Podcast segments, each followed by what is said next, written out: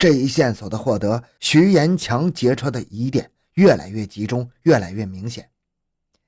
专案组民警一个多月来的疲劳一扫而光，他们驾驶了地方牌照的面包车向马家龙湾飞驰。身着便衣的侦查员们来到了马家龙湾村时，正是下午四点半。尽管已经接近傍晚，卖菜的、收菜的、打工的正忙成一片。到底是刑警的眼睛。他们一眼就认准了停在不远处一个棚前改型、喷漆、尚无牌照的那辆农用货车。抓捕的目标徐延强正一手抓着秤砣，一手拿个记录本，蹲在地上过磅收菜。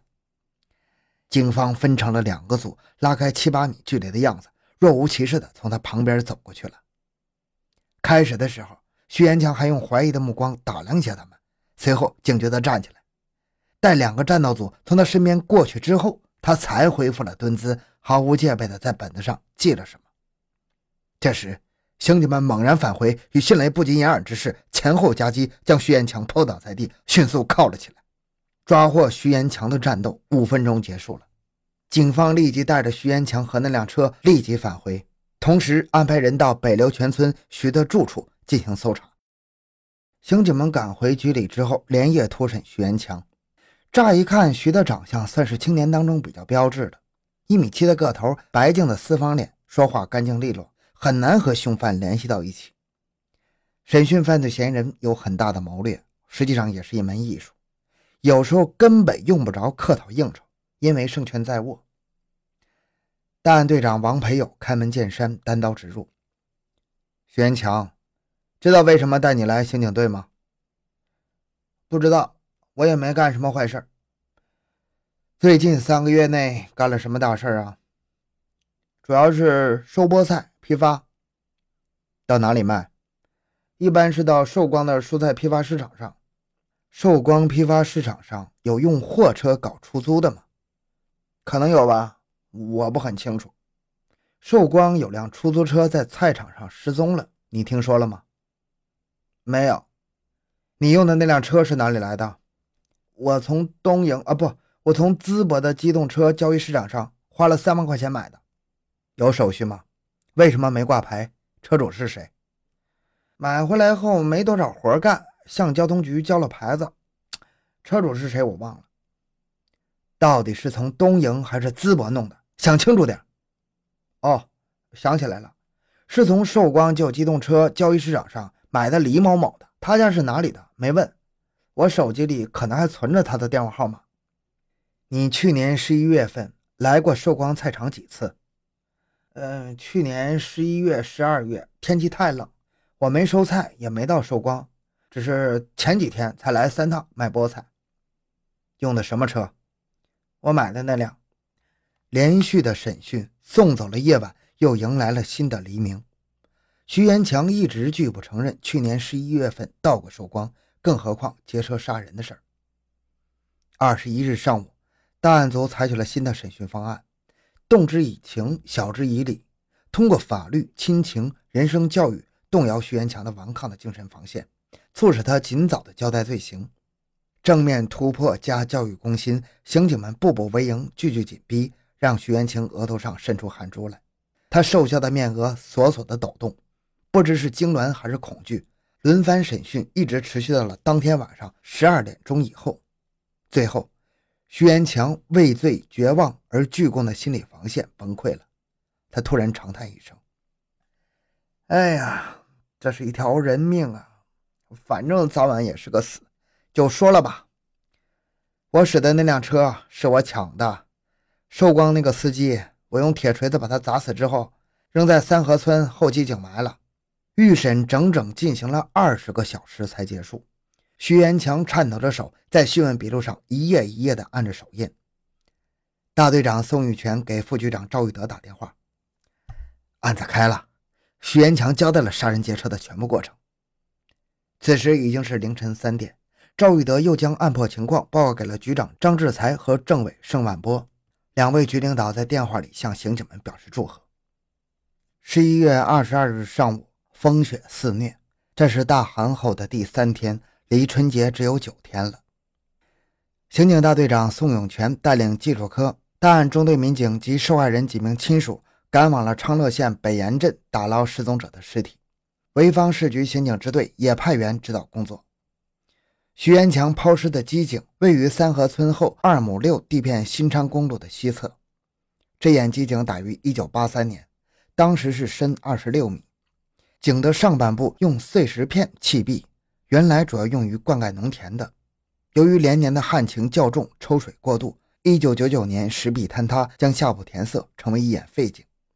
尽管这眼井抽水浇地不能用了，但是底部仍有五米多深的积水。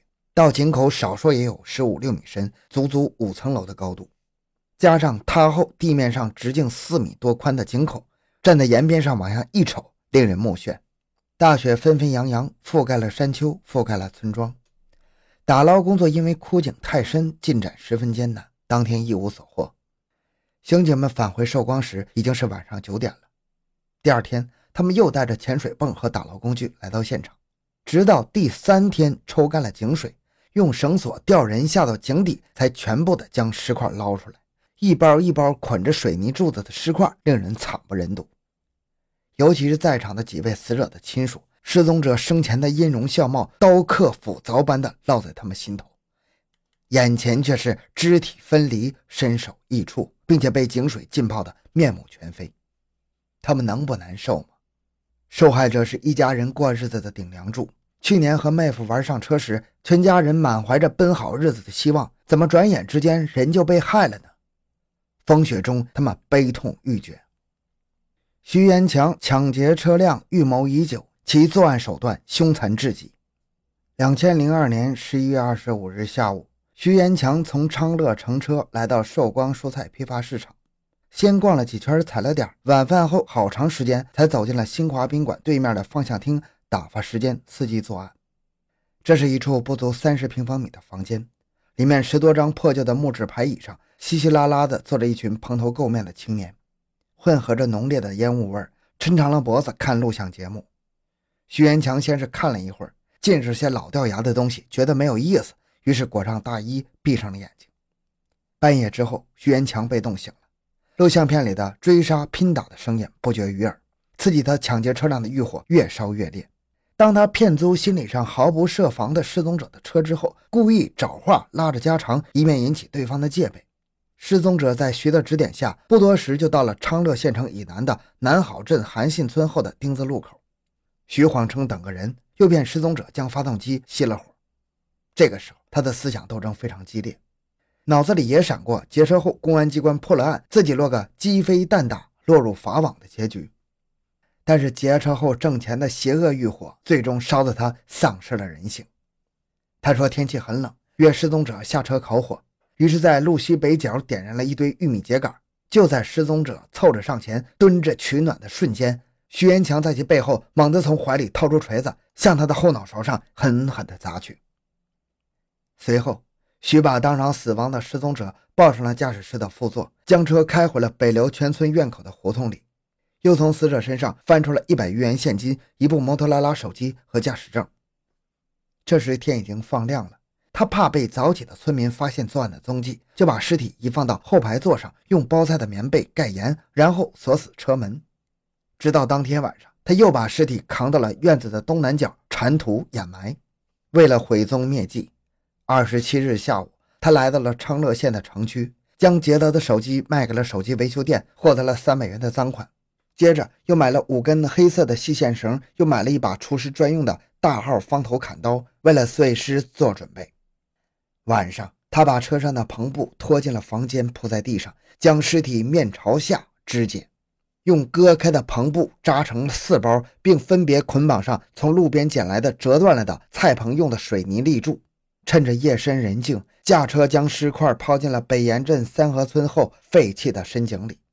将砍刀扔进了三河村钱丹河上游石桥西边的水里，然后又连夜驾车窜至了昌乐县的五图镇境内，将受害人的所有衣物在路边焚烧。十一月二十八日，他在家里又焚化了受害人所有的驾驶证件以及车辆牌照，还用一支钢钉将车架号码改动。到青州买了仪表台外壳换上，将油箱锁、车门锁全部拆开，另配钥匙。为了将抢劫的车辆改头换面，他又经过一番苦心的策划。